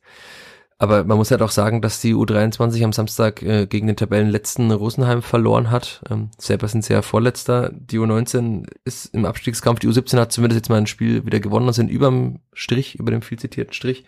Aber sind da jetzt ja auch nicht sagen kann, wie, leider muss man den Namen erwähnen, beim ersten FC Nürnberg, wo die U19 jetzt gerade äh, in der Bundesliga auf dem ersten Platz ist und von Sieg zu Sieg eilt. In der vierten U19 äh, ist jetzt eben kein Innenverteidiger dabei, den man hinten reinstellen könnte. Oder ein Angreifer, der schon zehn Tore gemacht hat und man sagt, man stellen wir halt mal vorne rein. Mhm. Sondern das ist halt auch ein Problem gerade, dass man von unten nichts hochziehen kann, weil man offenbar sieht, dass die Qualität eben nicht reichen würde für die Bundesliga ein Name, der natürlich da immer wieder fällt, auch wenn man es ein bisschen quer liest, sich die Foren und Facebook-Kommentarspalten und so, was wir ja gern machen. Äh, das war der von Emil Berggren. Da habe ich schon vor, also vor dem Spiel mit Rashida Susi mal gesprochen drüber. Weil, also der wurde ja quasi zwangsversetzt in die U23, sollte sich einen neuen Verein suchen, hat da jetzt vier Tore gemacht in der äh, Regionalliga, hätte noch mehr machen können, aber ja, er hat vier Tore gemacht. Ist ein Angreifer aus dem Profiteam eigentlich, der zwar versetzt wurde, aber ähm, er hat immer noch dem Profiteam offiziell angehört und da haben sie gemeint, das ist keine Option, ihn hochzuziehen. Und dann habe ich Stefan Leitl nochmal gefragt, ob jetzt am Samstag nach den Corona-Fällen es eine Option sei äh, gewesen sei, ihn hochzuziehen. Und dann einfach nur mit einem Nein geantwortet. Also offenbar ist da auch äh, nicht mehr viel, äh, sagen wir mal, Hoffnung da, dass es nochmal besser wird. Das ist äh, schon erstaunlich. Also, wir haben ja schon über Adrian Fein hier schon ausführlich gesprochen, aber das ist ja nochmal eine andere Qualität. Ähm, also, wie viel Verweigerung oder Unwillen muss man im Training an den Tag legen? Also am Anfang das ist gar ja, kein Unwille bei ihm. Also äh, hat auch Rashida Susi gesagt, das Problem ist halt einfach diese Verletzungsanfälligkeit. Ne? Also ich will jetzt das ganze Gespräch wiedergeben. Vielleicht machen wir das mal im Artikel demnächst nochmal. Ähm, aber es ist schon so bei Emil Berggren, dass er gefühlt immer verletzt war. Und dann war, haben sie ihn irgendwann mal so weit gehabt. Und das war ja, also das die Verpflichtung von Cedric Itten war ja auch äh, eine Folge davon, dass äh, Emil Berggren nie wirklich es geschafft hat, Teil der Mannschaft zu werden. Also wenn er mittrainiert hat und die hatten ihn so weit, dass er jetzt spielen kann, da war auch in der letzten Saison ja schon so, dann wurde er eingewechselt und dann macht er einen Ausfallschritt und auch die Adduktoren schon wieder äh, wieder zu und dann wieder Ausfall. Also hat auch das Trainerteam dann irgendwann gesagt, das ist halt einfach schwer zu planen mit einem Spieler, wenn du halt dann sagst, okay, wir wollen mal einen haben, den kann man mal hoch anspielen, wie es jetzt Itten ist, oder der kann uns eben mal nach einer Ecke in ein Tor köpfen, aber der Spieler ist halt einfach gefühlt bei zwei von 34 Spielen nur einsatzbereit, dann, dann geht's halt irgendwann nicht. Und dann war eben irgendwann der Schritt zu sagen, okay, er soll sich einen neuen Verein suchen. Den hat er offenbar ja nicht gefunden im Sommer. Und jetzt soll er sich eben in der U23 wieder beweisen für einen neuen Verein. Aber also er, er wird nicht mehr oben mitspielen. ja, du hast jetzt auch gerade seine Bewerbung nicht so viel leichter gemacht, glaube ich, falls irgendwelche Scouts diesen Podcast hören, was ich nicht glaube, aber also, ja, die Sache ist ja, man hat ja also in den wenigen Einzelnen, in denen er gespielt hat, gesehen, welche Qualitäten er hat. Also man, viele erinnern sich wahrscheinlich an dieses Spiel in Heidenheim, als Maxi Bauer den Ball über die Linie drückt, ganz spät in der Nachspielzeit. Das war ein sehr wichtiger Sieg in dieser Aufstiegssaison, aber der Kopfball zuvor aufs Tor, der gute Kopfball, kam eben von Emil Berggren. Und äh, wir hatten das Thema offensive Standards auch schon mal.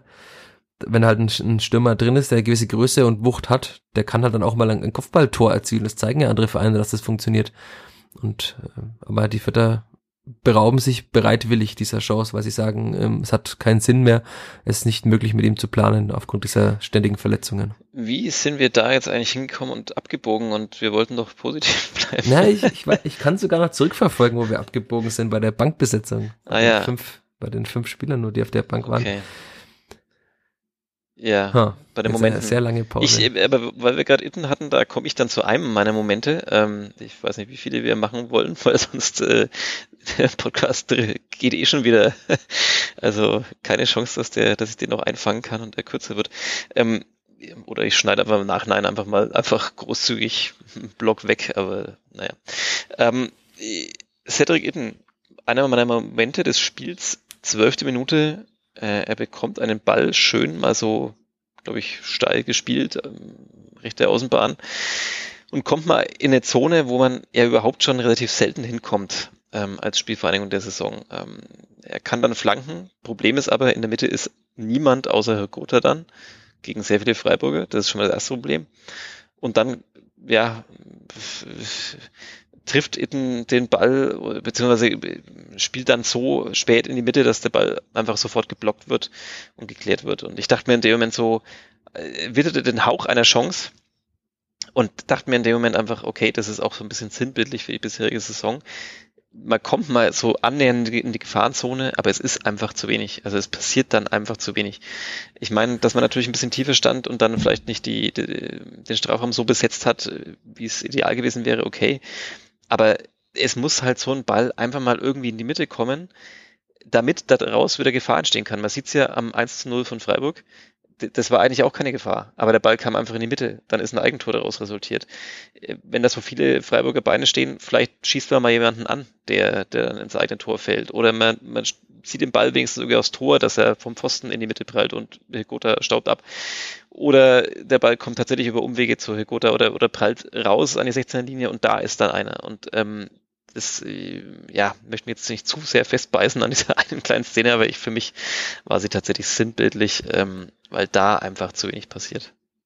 Ja, das Problem ist halt auch diese Strafraumbesetzung. Also du hast angesprochen, da ist halt dann einfach keiner da wenn man jetzt einmal anschaut, wie bei anderen, also die Bayern sind jetzt quasi kein Maßstab, aber wenn man halt sieht, wie viele Spieler danach stoßen in den Strafraum, dann denkt man sich in immer, ja, da ist jetzt einer auf der Außenbahn, aber wo soll er hinspielen in der Mitte? Weil da ist einer irgendwie am Strafraum-Eck, einer am Elfmeterpunkt und da sind vier Verteidiger außenrum.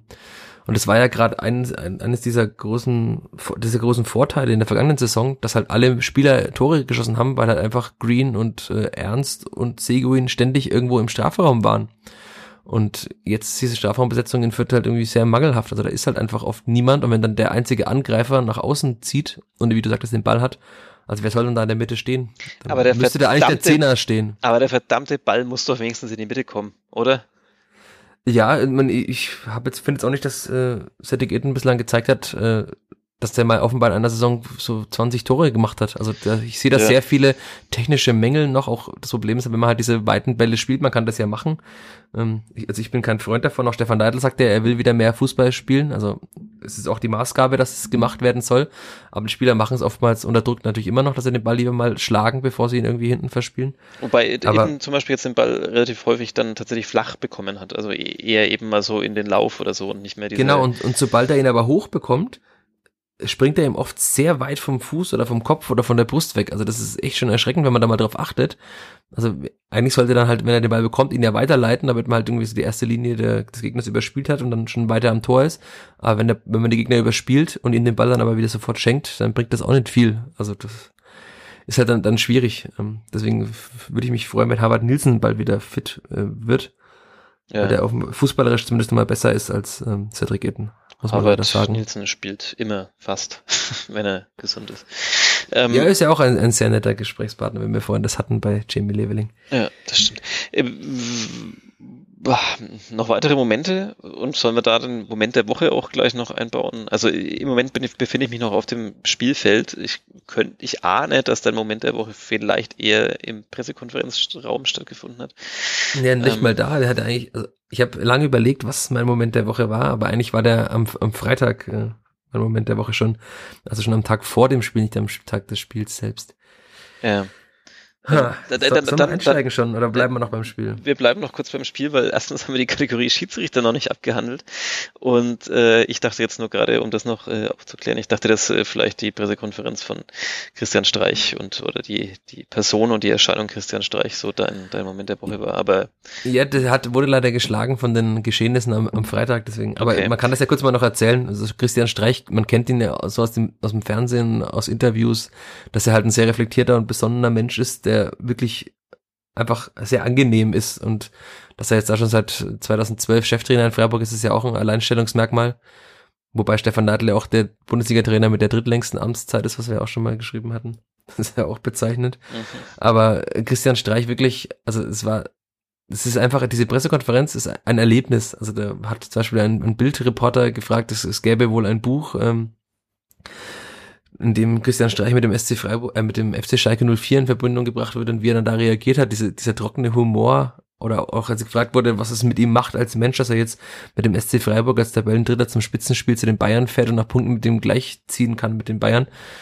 Ich mache mal gerade nebenbei nochmal meine Mitschrift von der Pressekonferenz auf, aber es war tatsächlich, äh, es wirklich einfach witzig, also wenn man so nach so einem Spiel ist man doch genervt als Reporter, dass man jetzt wieder über die nächste Niederlage schreiben musste. Aber wenn man dann Christian Streich zuhört, wie er dann sagt, naja, also ist schön, dass wir da hinfahren. Ist schön, ja. Also mir, mir geht's gut damit und ja, ich hoffe, dass wir noch mehr Spitzenspieler erleben. so völlig tiefenentspannt. Man könnte da sagen, er, er nimmt den Reporter nicht ernst mit der Frage, aber also ihm gi- ging das halt offenbar zu, einfach zu weit, dass er jetzt aus seinem SC Freiburg so quasi der neue Bayern-Herausforderer gemacht wurde. Man wird sehen, wie das Spiel ausgeht am kommenden Wochenende. Aber ich habe hier gerade noch hab's offen jetzt, äh, es geht ihm gut, er ist nicht unzufrieden, hofft, dass alles so bleibt, wie es ist. das war die Antwort auf diese Frage. Ich finde es immer sehr, ich find's immer sehr schön, wenn er in seinen Dialekt abdriftet ähm, und frage mich dann immer, wie er eigentlich mit den Spielern redet.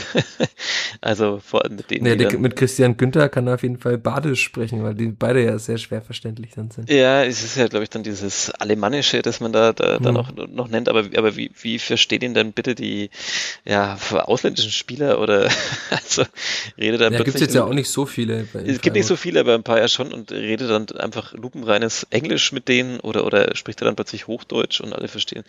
Äh, Ich glaube tatsächlich, dass sie in Freiburg äh, Deutsch sprechen. Das war mal ein Thema in einem Interview mit äh, Wu Yong Yong, dem Spieler, der früher bei den Bayern auch schon, also bei Bayern Amateure gespielt hat. Und der hat das Interview auch auf Deutsch gegeben, obwohl er erst seit zweieinhalb Jahren oder drei Jahren in, in Deutschland ist. Ist ja ein Südkoreaner und der hat eben dann auch, also in einem wirklich guten Deutsch gesprochen, weil sie halt sagen, es macht vieles leichter, wenn man quasi in einer Sprache miteinander kommunizieren kann, natürlich das. Und äh, es sind jetzt ja auch nicht viele Spieler aus dem weiteren Ausland. Man hatte Santa Maria, den Franzosen, der wurde verkauft vor der Saison, aber ansonsten war das schon eine sehr deutsche Mannschaft, die da gespielt hat. Ja.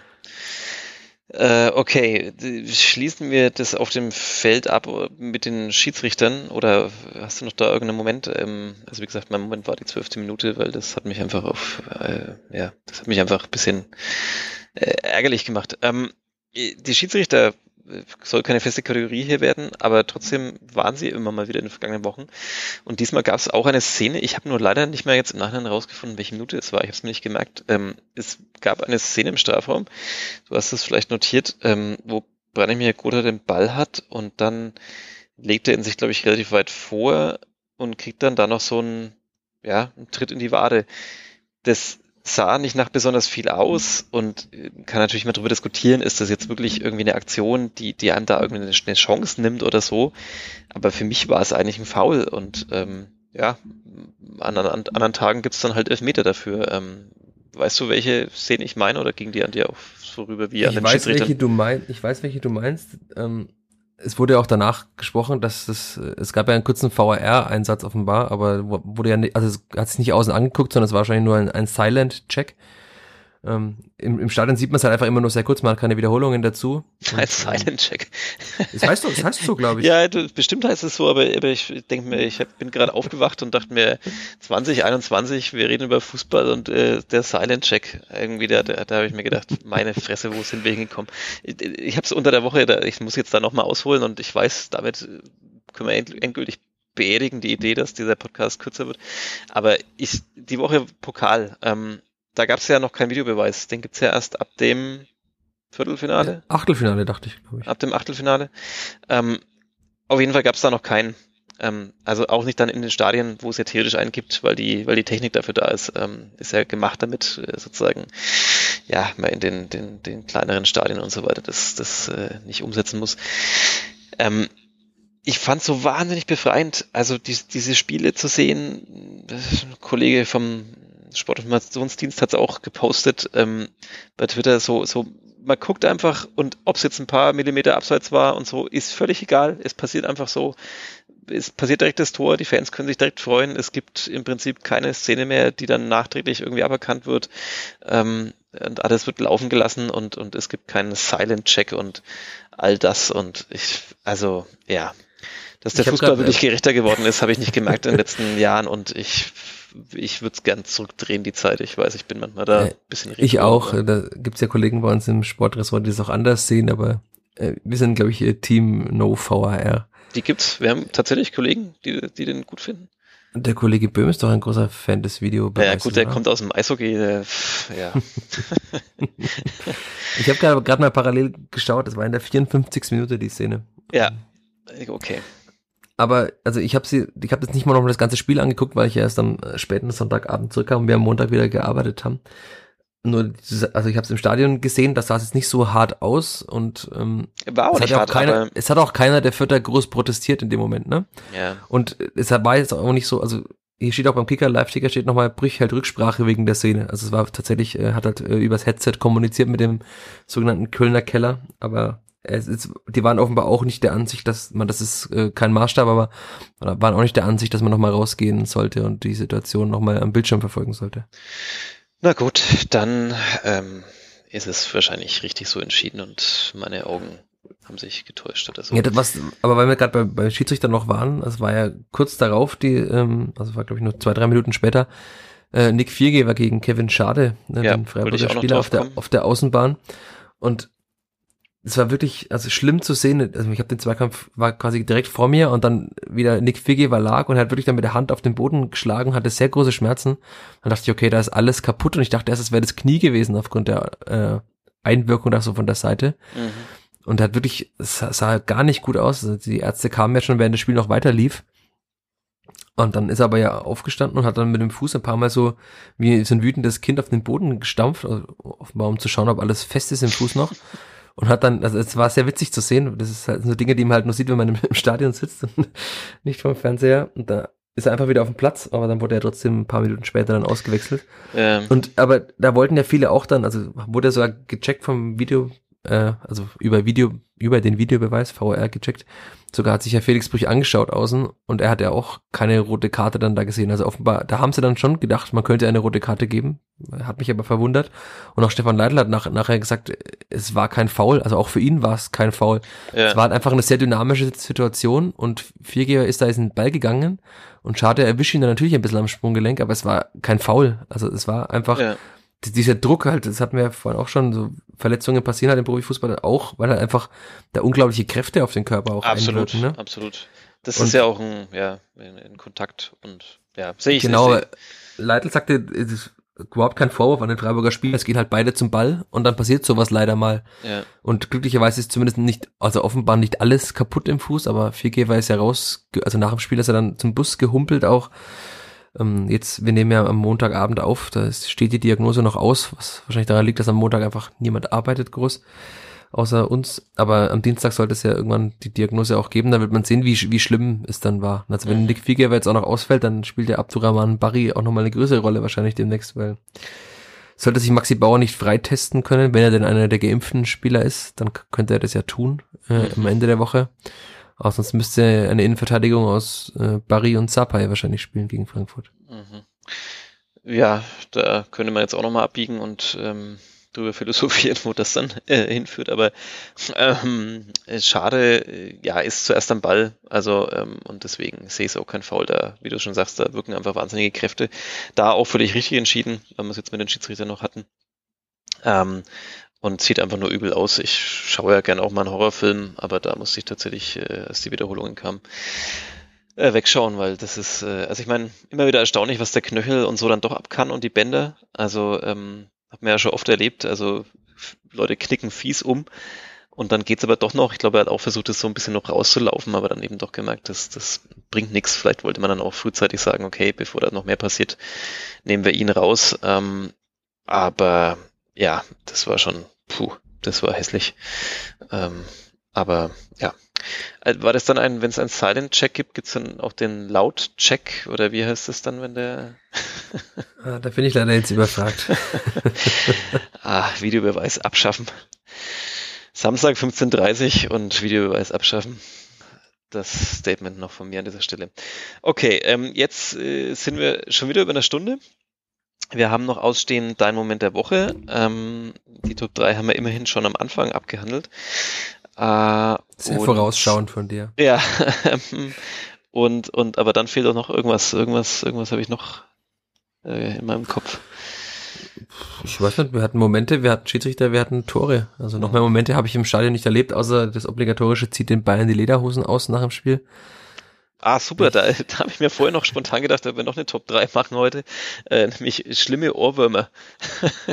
äh, das ja, da gibt es dazu in Freiburg passen. auf jeden Fall zwei, äh, also das äh, zieht den Bayern Lederhosen aus, aber auch äh, zwei Lieder, die im Stadion gespielt wurden, sind schlimme Ohrwürmer. Ich habe sie heute schon beim Schreiben mehrmals gehört. Welche waren das?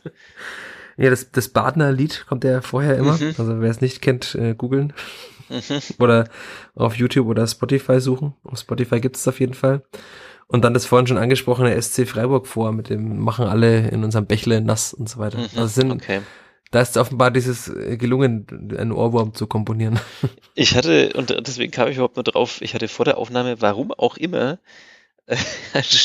also bestimmt eineinhalb Stunden lang äh, die Hermes Hausband im Kopf mit diesem schrecklichen, ah, wie heißt das denn überhaupt? Those were the days, oder was? Na, dieses, äh, ich möchte es auf keinen Fall jetzt auch nachsingen. Ja, dann, dann machen wir einfach einen Cut. Ja, es ist wirklich ganz, ganz, äh, warte, ich, ich muss das jetzt, tut mir leid, das muss ich jetzt noch nebenher, noch nebenher googeln, das ist einfach, ich, ich muss es, ich muss es jetzt irgendwie benennen, damit es aus meinem Kopf, ähm, musst du es aber noch zehnmal hören, weil dann ist ja ein Ohrwurm erst aus dem Kopf. ja, Und aus dem Ohr. ah, Soll ich vielleicht einfach mal einen Moment der Woche erzählen? ja, ich, ich, ich, ich finde es tatsächlich auch jetzt nicht so auf die Schnelle, die haben sehr viele schlimme Lieder gecovert und, naja, egal, ähm, ja, wie kommen wir von der Hermes Hausband jetzt noch wieder weg, äh, indem du deinen Moment der Woche erzählst? Äh, Ich kann eine ganz schlechte Überleitung machen, dass ich im Auto keine Hermes Hausband äh, gehört habe auf dem Weg nach Freiburg. Mhm. Ähm, was aber, wir haben vorhin schon darüber gesprochen, dass ich das Wochenende in Freiburg verbringen wollte. Äh, War eine schöne Idee, Freitag frei, weil äh, die Pressekonferenz ist ja eigentlich vor dem, äh, vor den Spielen am Samstag, also vor den Samstagsspielen immer am Donnerstag. Das heißt, ich hätte einen Text für die Samstagsausgabe vorgeschrieben, den ich am Donnerstag recherchiert hätte und hätte dann am Freitag früh äh, schön wegfahren können. Hm, Hab dann leider erfahren, leider, dass die Pressekonferenz ja erst am Freitag stattfindet. Das heißt, ich habe mich dann darauf eingestellt, dass ich sie halt äh, wahrscheinlich in, in Freiburg ähm, in irgendeiner Form daran teilnehme. Da wurde sie aber nochmal nach vorne gezogen wahrscheinlich äh, aufgrund der Tests, die dann nochmal gemacht wurden vor der Abfahrt und weil sie dann auch nicht so spät nach Freiburg losfahren wollten. Das ist dann ein bisschen mit den äh, meinen Reiseplänen kollidiert. Und musste dann äh, 80 Kilometer vor Freiburg ähm, rausfahren auf dem Autohof. Meine Freundin hat sich ins Steuer gesetzt und ich habe mich äh, mit dem Handy in die Pressekonferenz reingeschalten. Wollte dann parallel einen Hotspot mit dem Handy machen, um am Laptop zu schreiben, den Text über die PK. Und dann kam eben genau diese Info noch mit, ähm, es gibt ja fünf Corona-Fälle. Also es war nicht irgendeine Pressekonferenz, die man, mhm. wie es halt vor jedem Spiel gibt, sondern auch noch mit dieser Nachricht. Und dann habe ich angefangen zu schreiben, dann waren wir in Freiburg, da muss ich meine Freundin parallel noch äh, navigieren zum Parkhaus. Und als ich dann gerade den Text, also zumindest die, die Erstmeldung, dass das Kleeblatt fünf Corona-Fälle hat, ähm, auf, als ich auf Publizieren drücken wollte, damit es äh, in die weite Welt des Internets, ganz schlimme Formulierung, äh, hinausgeht, ähm, sind wir ins Parkhaus reingefahren. Wie es in einem Parkhaus ist, hat man dann natürlich dann keinen Empfang. Sehr gut. Und dann äh, hat sich die ganze Zeit diese, dieser Kreis gedreht und es ist aber nicht online gegangen. Und ich dachte mir, super, das sollte vielleicht mal raus in, in dieses Internet, äh, wenn dieses Clipper schon Corona-Fälle hat. Ähm, dann sind wir runtergefahren, da war das Parkhaus in dem Stockwerk zumindest voll. Da wollten wir ins nächste runterfahren, da hat ein Fahrer sein, äh, eine Palette mit Wasserkisten umgeworfen. Das heißt, wir mussten wieder aus dem Parkhaus rausfahren und nochmal reinfahren. Und da, äh, ich hatte noch immer, kein, also in dem Moment, in dem wir nämlich hoch und wieder reingefahren sind, äh, hat nicht gereicht, um quasi von äh, keinem Internetempfang auf 4G wieder zu wechseln. 4G war. Dann bin ich wieder ins Parkhaus runter und habe zu meiner Freundin gesagt, äh, ich, wir treffen uns dann schon irgendwo außen wieder, ich renne jetzt mal hoch und dann bin ich mit dem Laptop in der Hand und dem Handy in der Tasche äh, durchs Parkhaus äh, gerannt, Treppenhaus hoch, habe mich auf die erstbeste Bordsteinkante oder war irgendein Mäuerchen gesetzt und habe angefangen zu schreiben. Ja, und so ist dann die, die, zumindest die Erstfassung des Textes entstanden. So als Transparenz-Podcast. Journalismus am Limit. Ähm, wer mal wissen will, wie so Texte bei uns entstehen, unter welchen Bedingungen, der äh, hat es jetzt gerade gehört. Ähm. Aber Gott sei Dank war dann das äh, Hotel äh, relativ nah. Das heißt, ähm, ich habe den Laptop äh, genommen, meine Freundin hat dankenswerterweise den Koffer und den Rucksack und so weiter das im Auto mit hochgebracht. Und dann konnte ich mich äh, vor dem Hotel in die Sonne setzen und dann noch die, die quasi die Langfassung, die dann auch in der Zeitung und so weiter erschienen ist, nochmal in Ruhe schreiben. Also war trotzdem, äh, dafür, dass es eigentlich ein, ein freier Tag war, es sehr turbulent. Ich würde mich jetzt sofort zu einer nächsten Top 3 bringen. Ich bin jetzt total in Top 3 Laune ähm, und mir ist die, die Zeit des Podcasts jetzt inzwischen auch schon völlig egal. Wir könnten eine Top 3 machen mit äh, den quasi absurdesten Momenten, äh, in denen wir noch irgendwie unserem Beruf nachgegangen sind, also in welchen Rahmenbedingungen wir Texte verfasst haben.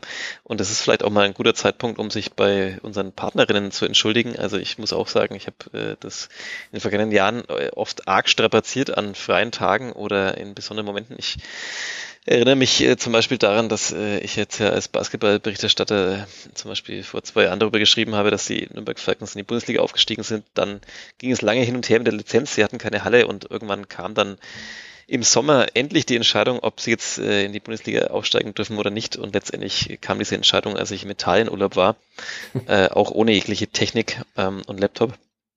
Ich saß dann in der Toskana in einem kleinen Städtchen und äh, habe dauernd auf Rückrufe gewartet noch, um ein paar Zitate zu haben, hatte Teile schon vorgeschrieben, habe Teile neu schreiben müssen. Äh, habe meiner Freundin dann irgendwann eine Limo gekauft in einem Park und gesagt, es tut mir jetzt echt leid, ich muss jetzt nochmal 20 Minuten am Handy hier sitzen und diese Texte umschreiben. Also es war fatal, der ganze Tag war irgendwie äh, ja eben und so weiter. Und ähm, ja. Eimer, was wolltest du jetzt mit Eimer? Was ich wollte irgendwas mit, mit, mit, A, mit A wollte ich was sagen. ja, Eimer. Mit Eimer ist sehr, sehr gut, vielen Dank, dass du mir da ausgeholfen hast. Ähm, also, das, was du beschrieben hast, irgendwie kein Einzelfall, äh, tatsächlich, glaube ich. Nee, es äh, ging ja auch bei, in Freiburg dann weiter, also war, wir waren bis, glaube ich, halb, dreiviertel sieben, ging dann die PK und danach noch das Gespräch mit Stefan Leitl und so weiter. Das dann wollten wir irgendwann mal was zu Abend essen, dann sind wir was essen gegangen, zurück ins Hotel und dann habe ich halt abends um halb, dreiviertel elf ähm, in der Hotelbar, wenn meine Freundin ein bisschen am Handy gelesen hat, weil es war ja kein Gesprächspartner da, noch den Text geschrieben, der dann am, am Sonntagnachmittag oder Sonntagvormittag online gegangen ist über die vielen Standardgegentore. Weil wir ja, der Sonntag bei uns ja kein Arbeitstag war, sondern erst der Montag, aber wir ja nicht zwei Tage lang ohne Kleeblatt-Content online auskommen können. Das heißt, äh, das, da ging es dann nochmal weiter. Also da, wir haben wahrscheinlich beide oder alle Sportredakteure haben äh, Partnerin mit, äh, die sehr entspannt und sehr gut mit der Situation umgeht. Ja, müssen oder müssen, halt müssen. halt damit umgehen. Äh, vielen Dank an dieser Stelle an unsere Partnerinnen. Sorry für äh, die Tage, die ihr euch anders vorgestellt hättet. Wir haben sie uns auch anders vorgestellt. Das, äh, ja, ist so. Aber ich habe ja erzählt, dass das Wochenende in Freiburg trotzdem ein schönes war insgesamt. Ja, das stimmt. Ist ein super Stichwort. In dieser Sekunde habe ich einen verpassten Anruf ähm, meiner Freundin auf dem Telefon, die wahrscheinlich fragt, wann ich jetzt dann doch endlich mal heimkomme. Ähm, dummerweise muss ich jetzt noch verraten, dass ich noch einen Text über äh, Hockey zu schreiben habe. Ähm, das wird sie bestimmt sehr amüsieren ähm, muss aber euch da draußen jetzt nicht weiter stören. Machen wir hier einen Punkt.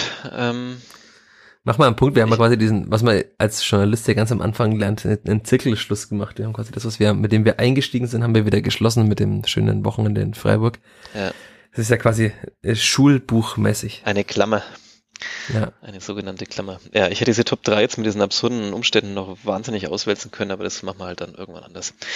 Ähm, Michael, vielen Dank äh, für Danke, Sebastian. deine Zeit. Ähm, wir haben uns, glaube ich, gar nicht vorgestellt am Anfang. Ja, also. müssen wir, glaube ich, auch nicht mehr, oder? Jetzt, jetzt langsam kennen uns alle und wer nicht, der muss es halt auf nordbayern.de nachlesen oder in, bei Podigy oder bei wo auch immer wir noch überall erscheinen. Ähm, super Aufrufzahlen haben wir in letzter Zeit, vor allem seitdem der Kollege auch herausgefunden hat, äh, dass wir, wie wir das technisch noch ähm, besser umsetzen. Vielen Dank, Fadi, an dieser Stelle noch. Ja. Grüße, ist ja ein treuer Hörer ja. dieses Podcasts. Ähm, vielen Dank euch da draußen auch wieder für die Geduld, vor allem bei denjenigen, die es jetzt tatsächlich bis hierhin geschafft haben. Auf meiner Uhr steht jetzt hier eine Stunde und 15 Minuten. Ähm, und ja, dann würde ich sagen, hören wir uns in einer Woche wieder und dann vielleicht tatsächlich mal mit einem Erfolgserlebnis. Ich glaube immer noch dran. Ja, ich auch. die Kunstpause, die gibt uns jetzt zu denken. Als Cliffhanger bis zur nächsten Folge. Vielen Dank für die Aufmerksamkeit. Das war der vierte Flachpass. Bis zum nächsten Mal. Tschüss. Ciao. Mehr bei uns im Netz auf nordbayern.de